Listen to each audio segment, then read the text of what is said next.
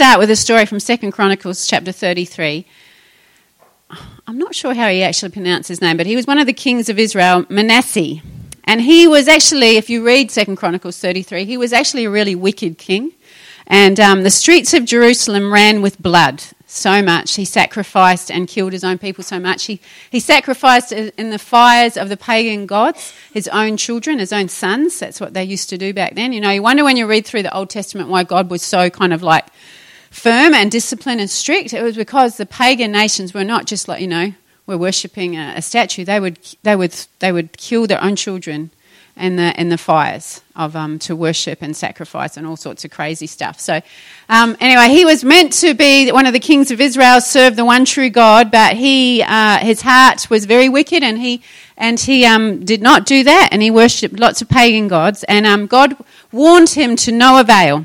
His prophet spoke to them, You need to turn from your ways. You need to bring down the sacrifice poles. You used to have altars all over the land.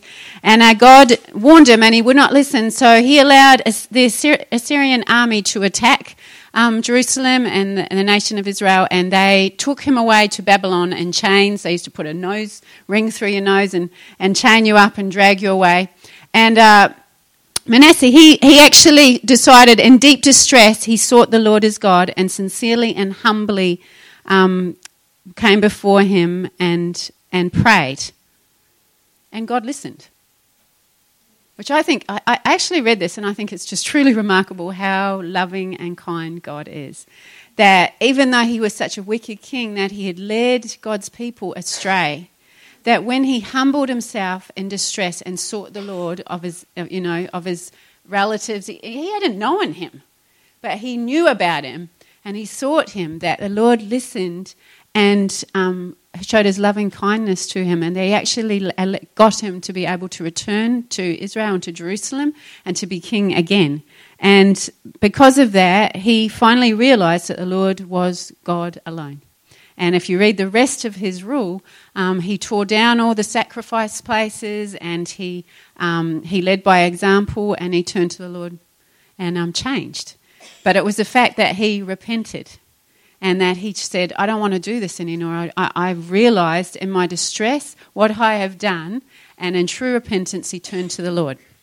And I just think God is so good that even somebody who would sacrifice his own children in the fires of a pagan God that when he realized what I've been doing and repented truly and said I'm and turned away from that, that God heard from heaven and um, showed his loving kindness and actually restored him to his kingdom. Why do I tell you that?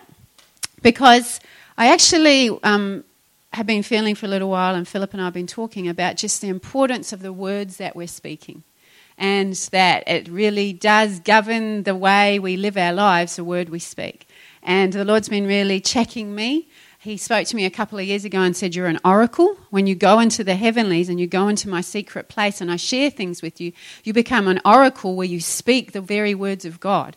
And he said, When you have that responsibility to do that, you've got to watch what else you're saying. Because it's so powerful. You know, what we speak and we, uh, you know, if God, if we walked in the authority all the time of every time we spoke it happened, we'd be in trouble.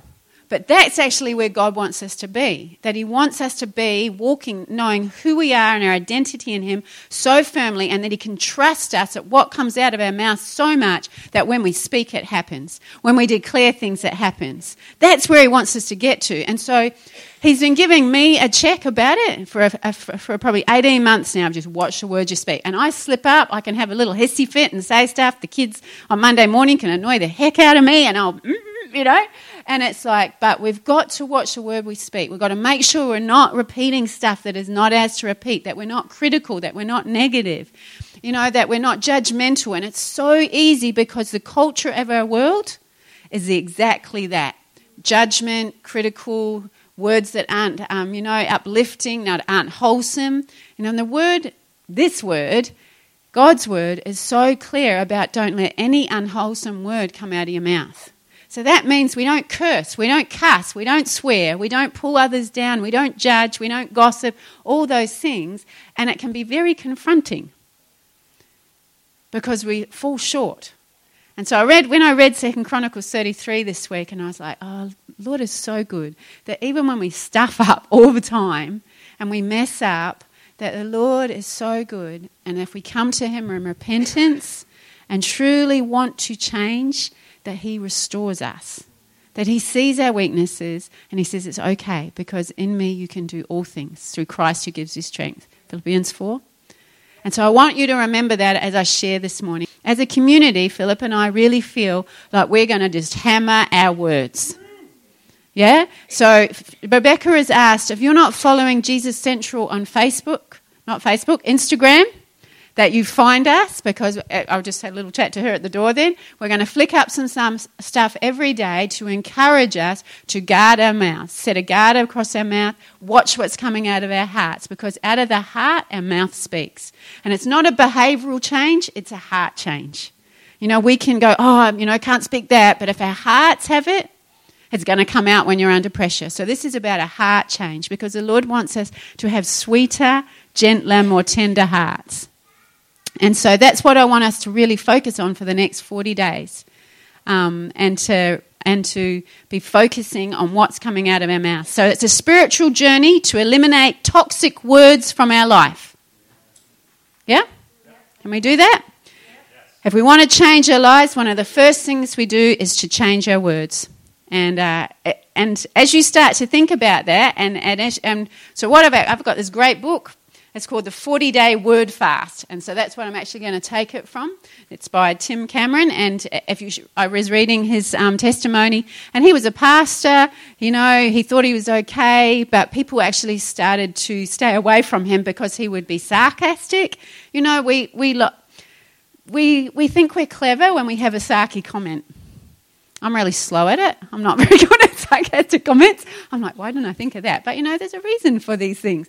It's like I'm not good on the quick comeback or the banter or all those things. And yes, there's a level, but we need to watch that we don't step over the line because it's very easily to tear down and uh, instead of build up.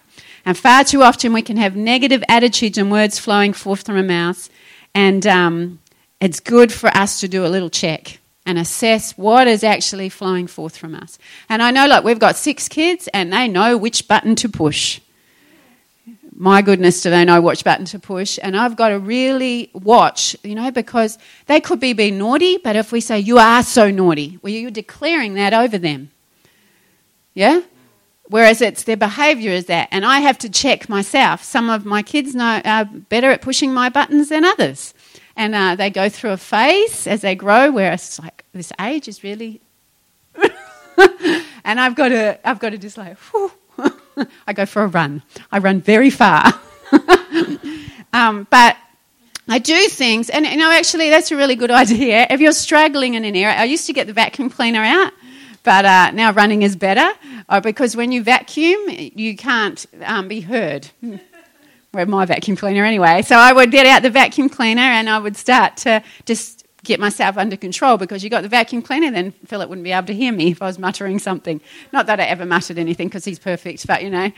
But your own father just laughed at you. yep, watching your words. Oh, look, he's watching, he's listening. So, no, you cannot say something. Um, so, most of us know we most of us know the power behind our words. You know, the Bible says that the power of the tongue, you have life and death in the power of your tongue. Yes, we know that, don't we? And uh, we know that there's positive, there's real power behind positive affirmations and declarations. But the fact is that we can actually have strongholds in our hearts and our minds. Maybe it's something that's been spoken over us, and the words that somebody else has spoken to us has really damaged us or hurt us, and it causes a stronghold where we are on the defensive. So I'll, I'll get to you before you get to me. I'll have the quick comeback before you can slice me up. Yeah? And it's like, so we know the power of people's words.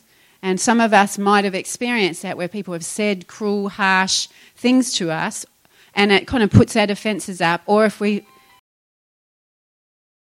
So it's like, but we can learn because you copy and you, and you actually repeat what you have around us, you all the time. So when you're a parent or you're a sibling or you know you've got little ones around you, a grandparent, we have to really be careful what we're saying because they're picking up on it.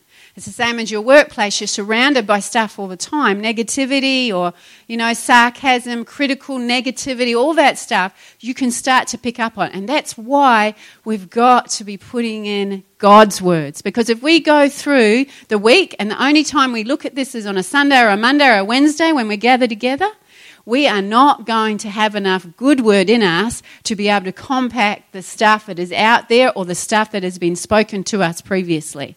It's so important. It's about, you know, we, we wonder why we feel spiritually not strong, but if we went through the day not eating good, solid, healthy meals every day, like three meals a day or six meals or whatever you do, whatever your diet plan is, it's like you are going to feel weak. You're not going to be able to lift the weights at the gym. You're not going to be able to go for your 10k run. I'm just speaking that over you. Um, you know, like it's not. We're not going to be able to have the energy to do those things. We will be weak.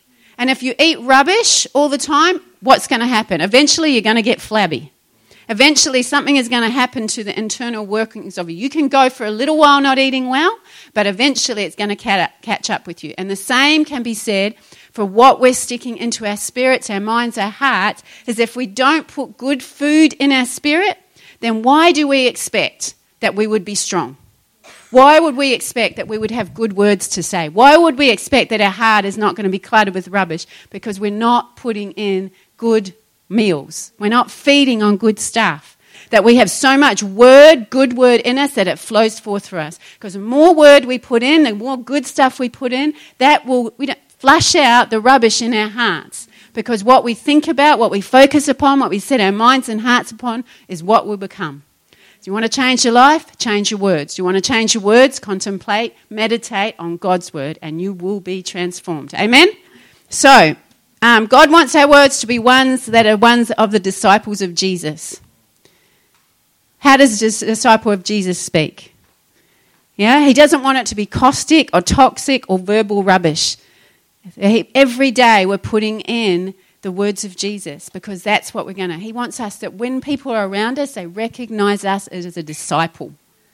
What does a disciple of Jesus look like? What does he talk or she talk like? What does he, what does he act like or she act like? Because that's what God wants for us. That's what the world needs to see. So I'm going to ask you a question, and I want you through this week to reflect upon it. Have you become a complainer?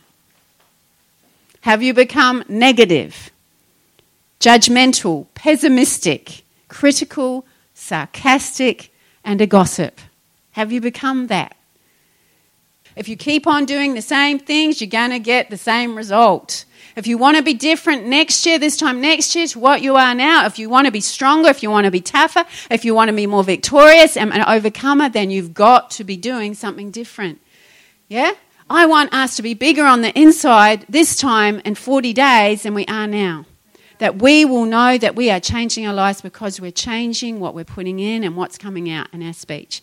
So ask yourself the questions Am I complaining? Am I negative? And am I critical? Am I judgmental? Am I gossiping? Am I repeating other people's stuff? Life and death are in the power of your tongue, and the our words have power to heal, or they have power to bring reconciliation, or they have power to divide and to tear down or to unite. Yeah? Because, you know, uh, we're, we're all different personalities. Now, I'm, I'm can only know the, the wordy person, and so um, I can ruminate around and around about things, and then out it comes. And I'll be like, I might be hurt or disappointed or cut up, and people, if they say stuff to me, I'll be like, ouch, slice. But also, it's like I can get in a little puddle and you're going to be upset and, and anxious, and then that's what you say. But when we examine our heart, and it's like, why am I thinking to say that? Why did I say that? And question why. So when you catch yourself saying something that you know is critical, gossiping, judgmental, negative, challenge that and go, okay, hang on a minute, let's have a look at these words. Why am I saying that? And then when you figured out why I said it, go, okay, well, why, why did that happen? If I get really under pressure and really, I'll start to say stuff.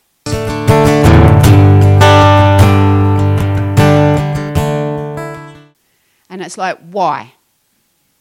So I, you stop and you go, why am I getting like that? Well, it's anxiousness, it's fear, it's fear of failure, failure, it's rejection, all those things. You start to go, why am I feeling like that? Why does that happen? Or you know, you might get a bill or something breaks down and you go, what? What do you do? Woo, yeah. and she's like, why does everything break down? Why is this happening to me? Why is, you know, and it's like, nothing good happening today, blah, blah, blah, blah, blah, blah, blah, blah. Yeah? Is it only me that does that? No. So you got to challenge what your words are and take stock of them. Take hold of every word that comes out of your mouth and start to examine it. Why do you say that? What are you actually believing? And challenge the thought. If you go to a counselor and you have anxious anxiety or anything like that, they will say to you, challenge the thought. If you're afraid of dying, if you're afraid of your marriage breaking up, if you're afraid of something happening to your kids, afraid of, afraid of things, I'll say, challenge that anxious thought. Is there truth in it? Is there truth in it? And even if there is, you know, if it's a fact, does it line up with what God says in His Word? So we challenge those things. So if it's coming out of her mouth, grab hold of it and challenge it. I'm afraid. I'm afraid they're going to leave me. I'm afraid that, you know, that, that, that everybody's going to get sick of me, blah, blah, blah. And it's like, challenge the thought. Why? Where's it actually coming from? And is there any truth? And do you need your heart healed? Yeah. So we're going to have to be looking at our hearts. We're going to be, have to examine our hearts and seeing what is actually going on. And the moment you start to examine your words, it's going to reveal what is in your heart. Okay? So it's going to challenge us for the next 40 days, but I want us to stick with it and, and you know, make yourself accountable to someone or to one another and say, Holy Spirit, you show me. You set a guard across my mouth, but show me what's in my heart because out of the heart, the mouth speaks. All right? And you, and don't beat yourself up if you mess up. Just say, All right, Lord, Holy Spirit, help me to do better tomorrow. Help me not to say those words tomorrow. All right? We're not, we're not here to kind of, you know, be flagellating ourselves and, and beating ourselves up. It's like just being honest about what in our hearts so that our hearts are sweeter, gen- gentler, kinder kinder, kinder. Yeah. And so that we, uh, and that we're united because then the enemy can't get in. You know, and your homes are going to be different. People are going to know that you have the words of a disciple. I just finished with um, Isaiah 50, verse 4 says, The Lord God has given me the tongue of the learned, that I may know how to sustain him who is weary with a word. He awakens me morning by morning. He awakens my ear to listen as the learned. The Lord wants our, our, our words to be strong and um, for people to know that we are different by our speech and our conduct. That when we speak, it's as if we are speaking the very words of God. And that's what the Lord wants for us. And that um, when we speak, we would sustain those who are weary just with our words. That's what He wants for us, and that's what I want for us. Yeah. And um, so let's let's really, um, if you're feeling like you can be in that space, and I want us to do this together, actually go. All right, oh, we're committing ourselves in the next 40 days at least to examining what's coming out of our mouths every day. And if you mess up, to just say, Holy Spirit, just help me. When you pray in the morning, Lord, set a guard across my mouth that I wouldn't say anything that would cause dishonor to you. When you hear something and you, you, don't need to repeat it, when you hear other people talking about others, you don't need to listen. You can walk away, take the phone away from your ear. yeah. We don't have to, when you hear a bad report, you don't have to be, you know, gathering that in. Yeah? And so that we would, um, we would hear his words and be repeating those. So the more of this you put in, the more is going to come out. And he says he washes us with his word. So if you know you've got stuff in you that's not pleasing, or you know that it's critical or negative, or you worry, and I, I get that. The more of this word you put in, it will sustain us. It will strengthen you. It will replace fear with faith, unbelief with believing, unrest with peace, because we are complete in Him. Amen. Can we do that together? All right, let's pray. Lord, I thank you for your words.